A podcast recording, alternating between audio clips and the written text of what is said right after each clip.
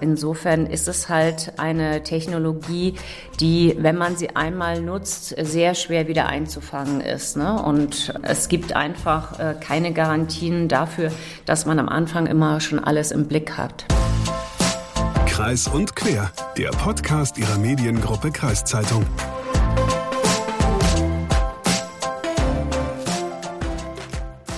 Warst du schon mal in den USA? Nee, war ich bisher noch nicht. Muss ich auch gar nicht hin, glaube ich.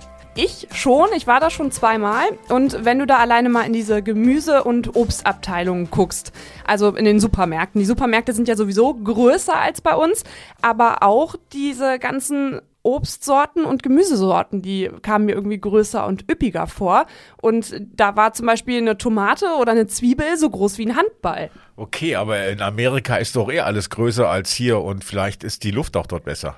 Also Amerika ist ja sowieso alles ein bisschen größer, das stimmt. Aber in diesem Obst- und Gemüsefall, da liegt das daran, dass in den USA kaum ein Lebensmittel frei von Gentechnik ist.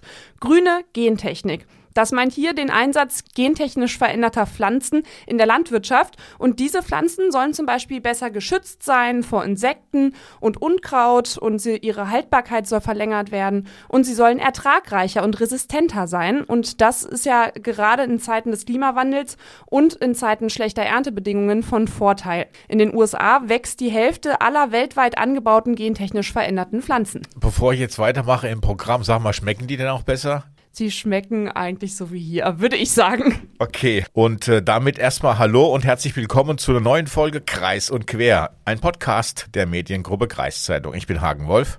Und mein Name ist Leslie Schmidt. Gentechnisch manipulierte Pflanzen. Viele Landwirtinnen und Landwirte, die sehen darin eine Möglichkeit, den Welthunger zu bekämpfen und setzen sich dafür ein, dass diese Technologie auch in Deutschland getestet und zugelassen wird. Ja, Kritikerinnen und Kritiker, die fürchten allerdings, dass ähm, gentechnisch manipulierte Pflanzen eine Gefahr für die menschliche und tierische Gesundheit und für die Umwelt sein könnten. Aber was ist dran an der Debatte? Welche Risiken birgt das genmanipulierte Landwirtschaften und warum ist es in Deutschland noch nicht erlaubt? Dazu habe ich zunächst mit der niedersächsischen Landwirtschaftsministerin Miriam Staute von den Grünen gesprochen. Das Landvolk Niedersachsen das hat sich ja dafür ausgesprochen, Methoden der sogenannten grünen Gentechnik zu erproben und schneller zuzulassen. Ziel ist es zum Beispiel, Mutationen von Züchtungen zu kreieren, die dann möglicherweise resistenter gegenüber Pflanzenkrankheiten sind. Gentechnik bei der Landwirtschaft, das zuzulassen, das lehnt das niedersächsische Landwirtschaftsministerium aber ab. Warum? Also ich muss es vielleicht etwas präzisieren. Also wir als Landesregierung, also nicht nur das Landwirtschaftsministerium, sehen äh, grüne Gentechnik äh, sehr kritisch. Und es geht ja jetzt aktuell um diese neuen Formen der grünen Gentechnik. Und äh, da ist unsere Position, dass wir einfach wollen, dass an äh, diese neuen Formen der grünen Gentechnik die gleichen Anforderungen gestellt werden bei Zulassungsverfahren etc. wie bei der bisherigen Gentechnik. Ähm, also es geht jetzt nicht darum, dass es ein Forschungsverbot äh, geben soll, sondern wir wollen einfach, dass die gleichen Risikokontrollen vorher stattfinden müssen. Und das ist eigentlich deckungsgleich mit dem, was der Europäische Gerichtshof schon 2018 2018 gesagt hat, indem er eben äh, geurteilt hat, dass da muss, äh, da muss es eine Gleichbehandlung geben. Reden wir vielleicht mal über die Risiken vom genveränderten Landwirtschaften. Welche gibt es denn da? Mm, also das Problem ist ja äh, gerade bei der äh, neuen Gentechnik, äh, dass man zwar recht präzise vorhersehen kann, welche Gensequenz beeinflusst wird. Mm, man weiß aber nicht hundertprozentig, welche Aufgaben diese Gensequenz eigentlich alles äh, übernimmt, alle übernimmt. Und äh, deswegen sind die unerwünschten Nebeneffekte einfach sehr, sehr schwer vorherzusehen und können vielleicht auch erst nach längerer Zeit ähm, auftreten oder bemerkt werden. Äh, dann ist es aber natürlich ein Problem, wenn wir diese, ähm, dieses Saatgut dann schon ausgebracht haben in der freien Natur, wo es auch zu Auskreuzungen äh, kommen kann mit anderen äh, natürlichen Gräsern zum Beispiel, wenn es jetzt um Getreideanbau geht. Und äh, insofern ist es halt eine Technologie, die, wenn man sie einmal nutzt, sehr schwer wieder einzufangen ist. Ne? Und es gibt einfach äh, keine Garantien dafür, dass man am Anfang immer schon alles im Blick hat. Die Landwirte, die führen das ja unter anderem an als eine Lösung zur Bekämpfung des Welthungers. Also es werden ja auch immer mehr Menschen auf dieser Erde leben in den nächsten Jahren. Ähm, sind denn gentechnisch manipulierte Pflanzen wirklich ertragreicher? Ist das so? Also äh, genau mit diesem Argument, Gentechnik hilft gegen den Welthunger, äh, wird eigentlich seit Jahrzehnten äh, argumentiert. Äh, seltsamerweise haben wir immer noch äh, äh, Welthunger, obwohl eben Gentechnik schon in weiten Teilen der Welt eingesetzt wird, ja gerade in ähm, Nord- und Südamerika zum Beispiel. Also insofern glaube ich, ist das ein vorgeschobenes Argument, sondern in Wirklichkeit geht es vor allem darum, dass man Saatgut kreieren möchte, das äh, gut äh, zu bestimmten Pflanzenschutzmitteln passt, das eben resistent ist gegen diese Pflanzenschutzmittel. Und das können wir eben in äh, Brasilien zum Beispiel sehr gut beobachten, dass da dann der Einsatz dieser Pflanzenschutzmittel einfach immer weiter ansteigt, weil die Zielkultur ähm, ne, oder also die, die man anbauen möchte, ist ja geschützt, ähm, aber die Resistenzen aller anderen wachsen eben auch und dann muss immer mehr eingesetzt werden. Also das ist so ein Kreislauf. Und wenn wir jetzt uns konzentrieren auf die große Frage Klimaveränderung, Trockenresistenzen, das wird ja dann auch oft äh, argumentiert, dass da die neue Gentechnik helfen kann. Da muss man einfach sagen, Pflanzen haben nicht eine Gensequenz, die eben sozusagen vor Dürre schützt, sondern haben verschiedenste Mechanismen, auf Dürre zu reagieren. Sie können längere Wurzeln ausbilden. Ähm, sie können ihren Tag-Nacht-Rhythmus etwas anpassen. Sie können eine dicht dickere Schicht auf ihren Blättern aufbauen, um die Verdunstung zu reduzieren. Und da ist eigentlich gerade die konventionelle Züchtung, die aus verschiedenen Elternpflanzen diese Eigenschaften äh, gut kombinieren kann, viel erfolgversprechender als jetzt die äh, neue Gentechnik, die eben das eine universelle Gen finden möchte, Gensequenz finden möchte. Wir haben ja eben schon darüber gesprochen, dass es halt auch schlecht wieder aus der Umwelt rauszukriegen ist, wenn man es erstmal eingesetzt hat. Ich habe gelesen, die Gentechnik in der Landwirtschaft, das könnte auch umweltschädlich sein. Mit Pestiziden, die sind ja auch äh, umweltschädlich oder umweltbelastend. Ähm, inwiefern ist denn die Gentechnik in der Landwirtschaft umweltschädlich?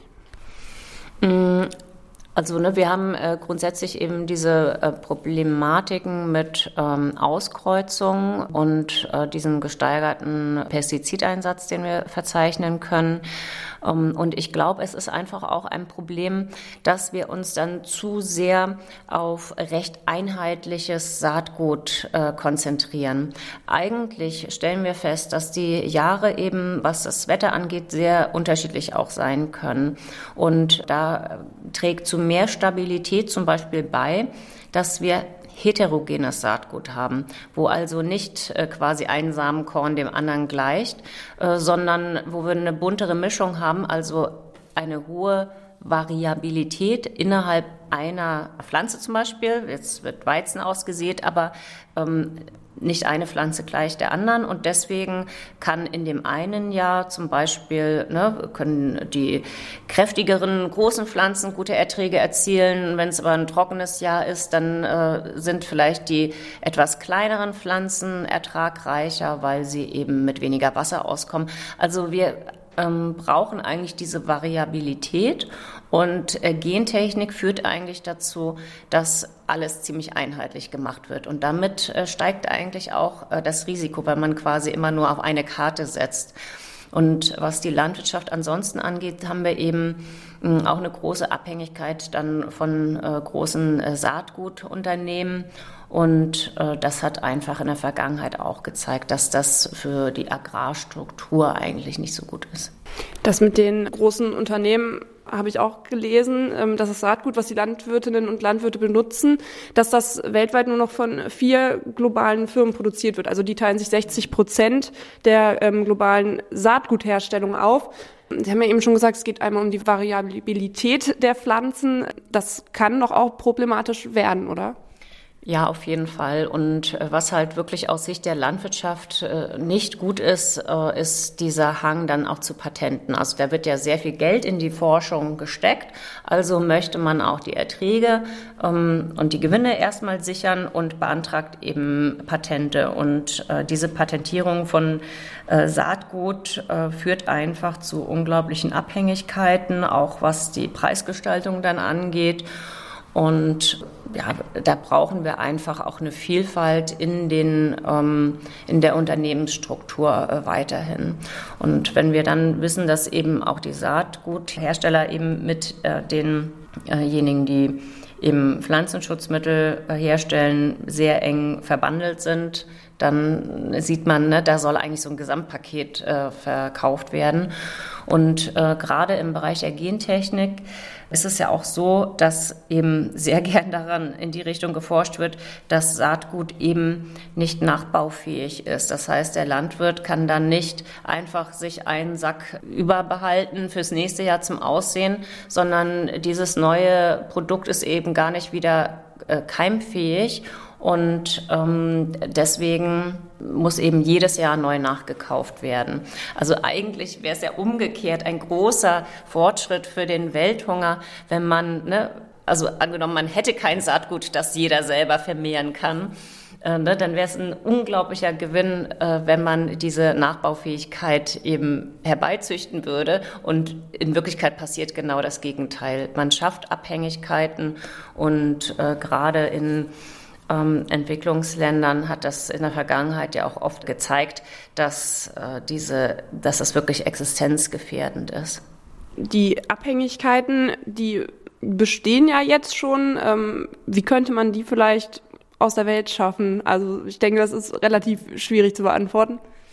Ja, also ich glaube, ähm, die EU arbeitet jetzt an einer Saatgutverordnung und da haben wir auch äh, über die Agrarministerkonferenz eingebracht, dass wir eben ne, diese äh, breite Struktur ähm, erhalten wollen oder weiter fördern wollen. Äh, wir äh, haben auch zum Beispiel den Bereich explizit genannt, der Züchtung auf den äh, Bauernhöfen selber, also On-Farm-Breeding äh, sozusagen. Das macht sicherlich prozentual nur einen geringen Anteil aus, aber es trägt eben mit dazu bei, dass wir diese Vielfalt haben.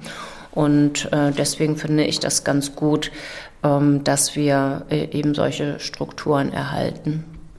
Und auch regionales Saatgut äh, eben produziert werden kann. Ne? Also das, glaube ich, ist auch sehr wichtig, äh, dass wir mh, auch gerade diese heterogenen ähm, das heterogene Saatgut kann viel besser dazu beitragen, dass man regionales Saatgut selber entwickeln kann, weil eben ne, insbesondere die Pflanzen, die besonders gut äh, auf bestimmten Bohnenverhältnissen gewachsen sind, ne, von denen kann man dann eben weiter Saatgut ähm, äh, sammeln und weiterentwickeln. Also das ist einfach äh, ja, viel erfolgversprechender als eine Pauschallösung für alle.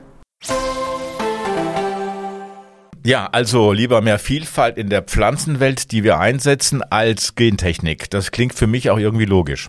Ja, das finde ich auch. Ähm, was ich aber auch spannend finde, in den USA werden Produkte, die nicht gentechnisch manipuliert wurden, immer beliebter. Das habe ich zu meiner Zeit da gemerkt. Ja, das überrascht mich so ein bisschen, aber wie hast du das gemerkt?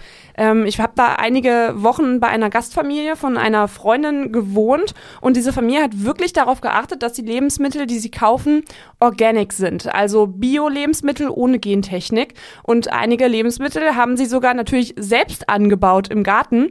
Also die Amerikanerinnen und Amerikaner, die ich so kennengelernt habe, die wissen das mit der Gentechnik ganz genau, dass das eben in den Lebensmitteln drinsteckt und entscheiden sich bewusst dagegen, weil eben keiner die Risiken so richtig abschätzen kann. Ja, auf der einen Seite stehen die Verbraucher, die vielleicht so ein bisschen mehr auf Organic wieder zurückgehen, auf das Bio, aber auf der anderen Seite verstehe ich ja aber auch die Landwirtinnen und Landwirte. Ähm, der Klimawandel wird immer schlimmer, die Erntebedingungen immer schlechter. Der Deutsche Bauernverband zum Beispiel fordert nur nun von der EU eine Novellierung des Gentechnikrechtes. Ähm, was das genau bedeutet, darüber habe ich mit Stefan Mayer, dem Pressereferenten des Landvolkes Diepholz, gesprochen. Herr Mayer, Gentechnik gibt's in Deutschland bis jetzt noch nicht in der Landwirtschaft. Die EU hat da klare Grenzen und klare Gesetze. Nun soll aber laut des Deutschen Bauernverbandes diese Gesetzeslage in der EU überdacht werden. Äh, was genau ist die Forderung des Deutschen Bauernverbandes denn? Ja, da muss man erstmal unterscheiden. Es gibt eigentlich zwei Arten von Gentechnik. Einmal bedeutet Gentechnik, dass ich wirklich durch Mutationen ähm, etwas schaffe, was vorher nicht da war. Ich, ich verändere eine Pflanze, jedenfalls auch ein Tier, mit Eigenschaften, die sie vorher überhaupt nicht hatten und setze fremde Gene in die Genstruktur ein. Das ist die, sage ich mal, klassische Gentechnik, die allerdings von vielen durchaus sehr kritisch gesehen wird, auch in, der, in unserer Mitgliedschaft bei den Landwirten und Landwirtinnen sehr kritisch gesehen wird. Da kommen auch ethische Fragen, da kommen dann solche äh, Sätze wie wollen wir Gott spielen, kommen dann damit rein. Das wird sehr kritisch gesehen, auch vom Bauernverband nicht gefordert, sondern worum es eigentlich geht bei der Forderung, ist die sogenannte Genschere, dieses CRISPR-Cas-Verfahren. Da haben die Erfinderinnen haben 2020 den Chemie-Nobelpreis dafür bekommen. Ähm, das ist eine Entwicklung, die sich eines natürlichen Prozesses bedient, wo Gene ausgetauscht werden innerhalb eines Organismus, aber keine Fremden eingefügt werden. Aber man kann halt, man weiß halt, was einzelne Gene können und aktiviert die und schaltet andere aus. Und das führt dazu, dass, äh, ja, dass das Ergebnis anders ist als das, was vorher war. Das ist eigentlich nichts anderes als eine Beschleunigung der Züchtung. Weil eine Züchtung schafft ja auch ähm, extremst große Unterschiede. Aus einem Wolf wird ein kleiner Hund, Ne? Aus einem äh, Wildschwein wird ein Hausschwein. Das ist ja über, über Jahrhunderte, über Tausende mit der Züchtung passiert. Ähm, das ist auch nichts anderes. Man hat halt geschaut in der Züchtung, okay, dieses, dieses Tier ist besonders geeignet, das, das vermehren wir weiter mit einem anderen Tier, was auch geeignet ist und am Ende kommt eine ganz neue Art bei raus und ich, wie gesagt, ich schaffe aus einem Hund, schaffe ich eine Bulldog oder einen Rehpinscher. Das ist ja alles dieselbe Art. Ähm, nur dauert das halt hunderte, tausende Jahre, mehrere Generationen. Die Genschere schafft das quasi in einer Generation, weil ich einfach die Gene in dem, in dem Organismus sehe, okay, das und die, das möchte ich jetzt nicht, die Eigenschaften möchte ich jetzt nicht, die schalte ich quasi aus und die möchte ich, die schalte ich an. Ähm, das ist alles möglich und es wird an sich nicht gentechnisch ähm, verändert in dem Sinne, dass etwas völlig Neues geschaffen wird, sondern es wird einfach aus dem, was da ist, das Beste rausgeholt. Und da sagt man, das ist also besonders weil das Ergebnis nicht zu unterscheiden ist. Ich könnte eine, eine Pflanze nehmen, die durch Züchtung, jahrzehntelange Züchtung entstanden ist. Ich kann aber auch aus, die, aus der Urpflanze mit dieser Genscheren ähm, Methode genau dieselbe Pflanze machen innerhalb einer Generation und am Ende habe ich genau dieselben Exemplare. Ich kann das nicht unterscheiden, weil es nur die Methode ist und nicht das Ergebnis. Also man spielt aber schon so ein bisschen den kleinen Gott, indem man was verändert, was eigentlich die Natur vielleicht in 100 oder 200 Jahren selber gemacht hat oder selber machen würde, verändert man jetzt in eine Pflanze, indem man sagt, okay, man nimmt das Gen raus, was vielleicht anfällig ist gegen irgendeinen so Käfer. Also so ein bisschen verändert man schon ähm, das, was, was natürlich wächst. Nee, man beschleunigt ja nur den, das Wachstum. Das wär, dann wäre ja Züchtung auch nichts anderes. Das mache ich ja ganz genauso. Also jeder Schüler lernt ja schon äh, die männlichen Ver Vererbungslehre mit den unterschiedlichen farbigen Erbsen. Und das ist ja, da mache ich ja auch aus einer, einer grünen Erbse eine gelbe.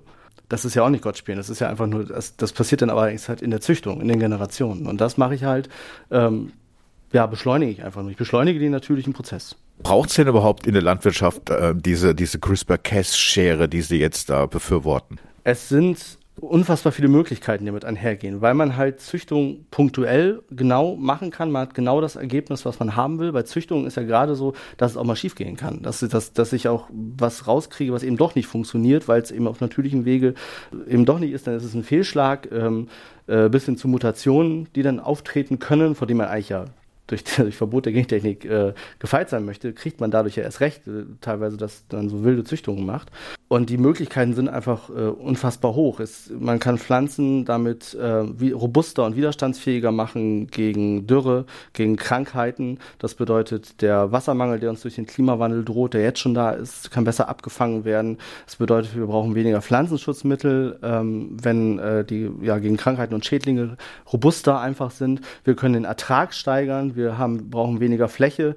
Das bedeutet einfach, wir haben eine nachhaltige Landwirtschaft. Das alles ist ja Ziel der Landwirtschaft, nachhaltiger zu werden, in dem Sinne, dass man umweltfreundlicher wird, klimafreundlicher wird, aber auch, dass man effizienter wird. Weniger Pflanzenschutz, weniger Dünger, weniger Fläche für einen höheren Ertrag. Ähm, das ist Nachhaltigkeit, weil das werden wir auch brauchen. Wir werden die, die es werden immer mehr Menschen ähm, auf der ganzen Welt. Es wird immer weniger Fläche auch durch den Klimawandel, genauso wie durch die Versiegelung. Ähm, es, wird es gibt weniger Wasser. Schädlinge breiten sich aus. Ganz kurz zum Thema Pflanzenschutz, weniger Pflanzenschutz. Es gibt ja nur noch weltweit vier große Firmen, die äh, über 90 Prozent des Saatguts herstellen, darunter ja auch Bayer aus Leverkusen. Die stellen aber auch Pflanzenschutzmittel her. Die werden doch jetzt dusselig, wenn sie jetzt äh, irgendwelches Saatgut züchten, was immun ist gegen gewisse Schädlinge, dann können sie doch ihre Pflanzenschutzmittel nicht mehr verkaufen. Also dieses, dieses Monopol auf Saatgut sieht, äh, sehen die Landwirte und der Bauernverband auch kritisch. Das ist, das ist keine gute Entwicklung auf jeden Fall. Ähm, ob das jetzt abhängig ist von den, von den neuen Züchtungsmethoden, von der neuen Technik, ist eine zweite Frage, ob das jetzt ein Grund ist, das, also wir haben es ja jetzt leider schon, diesen Monopolismus. Ne?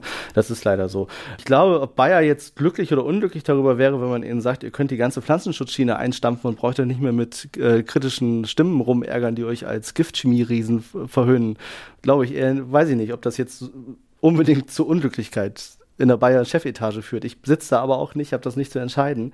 Ähm, insofern würde ich das, glaube ich, differenzierter sehen. Okay, aber Monsanto haben sie gekauft vor kurzem. Ja, das ist richtig. Das, ich glaube, das bereuen die auch jeden Tag aufs Neue. Ähm, Sie haben die wachsende Menschheit angesprochen, aber Deutschland kann doch als Land äh, die, den Hunger in der Welt doch nicht alleine bekämpfen. Das nutzt doch gar nichts. Das hat man jetzt gesehen beim Ukraine-Krieg, äh, dass wir selber sogar noch äh, uns selber nicht versorgen konnten, sondern immer noch importieren müssen. Ich muss sagen, jeder, jeder Hektar zählt. Also da jetzt zu sagen, äh, ja, das bringt ja sowieso nichts, das, das fände ich ehrlich ein bisschen zynisch. Ähm, weil äh, jeder Mensch, der versorgt wird, der nicht hungern muss, ist ein Gewinn. Und natürlich produzieren wir hier Nahrungsmittel, primär für unsere eigene Bevölkerung, aber alles, was wir hier produzieren, muss ja nicht importiert werden. Da geht es ja noch gar nicht um die Frage des Exports, sondern um die Frage, kaufen wir anderen das weg, weil wir haben das Geld dafür. Andere haben es nicht. Und das ist ja auch gerade, Ukraine-Krieg hat es ja gerade gezeigt, Sie haben es angesprochen, die Getreideexporte, die in die äh, Drittweltländer gingen. Ägypten hat 70 Prozent äh, seines Getreides äh, kommt aus der Ukraine, hat äh, Riesenprobleme gehabt, weil alles Getreide, was dann erstmal verkauft wurde von der Ukraine über Landweg, ging dann erstmal äh, nach Europa. Das weil einfach da die besseren Preise zu erzielen sind. Und äh, wie gesagt, jedes, also jeder Mensch, der aufsteht, ohne zu hungern und sich ins Bett legen kann, ohne zu hungern, ist ein Gewinn. Und dazu sagen, das bringt alles nichts, halte ich doch für zynisch. Angenommen, es wird alles zugelassen. Ich habe ein Feld, was mit gentechnisch veränderten Pflanzen äh, angebaut wird und daneben ist ein Feld, was noch auf herkömmliche Weise angebaut wird. Und das andere Feld, was, was ganz normal angebaut worden ist, das äh, hat dann irgendwann auch dann diese gentechnisch veränderten Pflanzen. Ist das so oder kann man sich davor schützen? Sowas müsste man natürlich sicherlich mit überwachen, aber es ist ja auch so, dass die Pflanzen sich natürlich, äh, äh, unsere Kulturpflanzen werden ausgesät und gepflanzt und äh, vermehren sich nicht natürlicherweise auf dem Acker. Das ist ja nicht so. Insofern sehe ich da die Gefahr jetzt nicht so. Es ist schon, natürlich Gentechnik, glaube ich, ist so ein Punkt. Es ist etwas, was wir nicht sehen. Und was wir nicht sehen, macht den Menschen meist noch mehr Angst als das, was man sieht. Das ist in anderen Technikbereichen auch so und ähm, deshalb ist es, glaube ich, auch, habe ich auch großes Verständnis dafür, dass viele das sehr skeptisch sehen und da wirklich Ängste in sich tragen. Das will ich auch überhaupt nicht zur Seite wischen und das ist auch eine Sache, die man deutlich ähm, überwachen sollte. Aber die Möglichkeiten, denke ich, sind dazu da und äh, man, es ist halt, wie gesagt, eine Abwägungsfrage. Ich kann nicht einfach sagen, ja, die Gefahren, ähm, sind die Gefahren jetzt wirklich so gut, weil so groß, weil man muss ja auch sagen, es gibt keine nachgewiesenen Schäden bisher dadurch. Ja, es ist bei neuer Technik immer so und umso mehr man es nicht sieht, glaube ich, ist es umso mehr, dass die Menschen Angst davor haben. Dieser Angst kann man allerdings begegnen, indem man sich mit Fakten bewaffnet und sie beschäftigt und die Wissenschaft spricht sich ja dafür aus. Das ist ja auch ganz klar. Es ist, gibt etliche Wissenschaftler, die sagen, man muss zumindest die Forschung weiter zulassen, man darf diese Chance nicht einfach weggeben. Auch der Weltklimarat sagt, dass es zur Bewältigung des Klimawandels notwendig ist, dort auf stärker auf Züchtung und auch auf diese ähm, ja, gentechnische Züchtung zu setzen. Okay, wenn wir die Angst ansprechen, sage ich Ihnen mal, wo meine Angst nochmal ist zum Schluss. Ähm, wir haben den Konzern angesprochen in Deutschland, der Saatgut herstellt, auch gentechnisch verändertes Saatgut herstellen kann, der aber auch gleichzeitig Pflanzenschutzmittel und Medikamente herstellt. Haben Sie nicht Angst, dass der jetzt ein Saatgut herstellt oder Pflanzen herstellt, die eine gewisse Krankheit hervorrufen und gegen diese Krankheit helfen, helfen nur die Medikamente dieses selben Herstellers? Also da sprechen Sie ja auch dem Konzern jegliche ethische Verantwortung ab. Weiß nicht, ob man so weit gehen kann. Und äh, wir haben ja, äh, also gegen Krankheit, man hat es ja ganz gut bei einer Corona-Pandemie gesehen. Es gibt eine neue äh, schlimme Krankheit und es gibt ja etliche Hersteller, die dann plötzlich auf dem Markt waren, um dagegen anzugehen. Also hätten wir jetzt wirklich wäre das, das ist ja fast ein drehbuchreifer Stoff, den wir hier darstellen, äh, wäre es jetzt in diesem ähm, Film mit Tom Cruise als Hauptdarsteller, dass ein böser Konzern alle dazu bringt, eine Sache zu essen und davon werden alle krank und äh, die würden dann äh, die, das Heilmittel dagegen bereitstellen, dann gäbe es zehn andere Firmen, die auch gleichzeitig dieses Heil, ein, ein Heilmittel entwickeln würden, weil man hat ja auch bei der Corona-Pandemie gesehen, es gibt eben nicht nur ein Heilmittel, es gibt meistens mehrere dagegen. Und insofern, ähm, man muss ja überlegen, auch, auch die Leute, die bei Bayer arbeiten und äh, die in den Konzern gehört, sind auch Menschen, die haben auch Familie und haben auch, leben auch in dieser Welt. Das ist auch was, was den Landwirten häufig äh, ausgeblendet wird. Man, man tut so, als wären die Land, würden die Landwirte, wenn sie irgendwie sie als Giftspritzer diffamiert werden, die sitzen ja selber auf dem Trecker und wohnen selber neben dem Feld und lassen ihre Kinder da spielen. Und da fragt man sich auch, ob die Leute glauben, dass man seine eigenen Kinder vergiftet. Und äh, das halte ich für Bayer auch, glaube ich, würde ich dir nicht vorwerfen wollen. you Also mit deiner letzten Frage hast du hoffentlich nicht eine Firma auf eine wirklich blöde Idee gebracht. Also ich glaube, wenn ich jetzt zynisch sein möchte, dann würde ich sagen, dass die diese Idee schon selbst hatten. Aber vielleicht auch nochmal zur Sache mit dem Saatgut und den Pflanzenschutzmitteln. Es konnte doch 2018 kaum jemand verstehen, warum Bayer damals Monsanto gekauft hat. Die haben 63 Milliarden für diese Firma bezahlt und etwa 12 Milliarden zusätzlich. So hoch waren noch die Entschädigungszahlungen für Menschen, die krank wurden durch das Pflanzenschutzmittel Roundup. Aber vielleicht hat man damals auch schon etwas gedacht bei Bayer und gewusst, was man mit diesem Konzern Monsanto am besten anstellen kann, der sich ja auf Gentechnik und Pflanzenschutzmittel spezialisiert hat. Ja, Roundup ist ja inzwischen sehr verrufen. Ich habe da auch schon viel drüber gelesen. Ähm, was ich aber krass finde, Roundup darf man ja gar nicht mehr benutzen in Deutschland, aber Roundup ist trotzdem noch erhältlich. Aber also ich kann es nicht im Laden kaufen, ich kann es aber online bestellen. Aber du hast ja eben gesagt, dass Monsanto sich auf Gentechnik und auf Pflanzenschutzmittel spezialisiert hat und dass das ja irgendwie auch zusammenhängen könnte. Ich hoffe trotzdem, dass du da falsch liegst und die Firma vielleicht nicht zu sehr an ihre Gewinne denkt und mehr an das Wohl der Menschen. Ja, ich glaube, ähm, die denken mal in erster Linie an das Wohl ihrer Aktionäre. Aber wie heißt es so schön, die Hoffnung stirbt zuletzt. Apropos Hoffnung, wir hoffen, euch hat der Podcast gefallen. Wenn ja, dann lasst gerne eine nette Bewertung da bei Spotify oder bei Apple Podcast oder schreibt uns euer Feedback an podcast.kreiszeitungen.de. Und denkt gerne an Elona, das digitale Magazin eurer Mediengruppe Kreiszeitung. Ansonsten habt ein schönes, gesundes Wochenende. Macht's gut.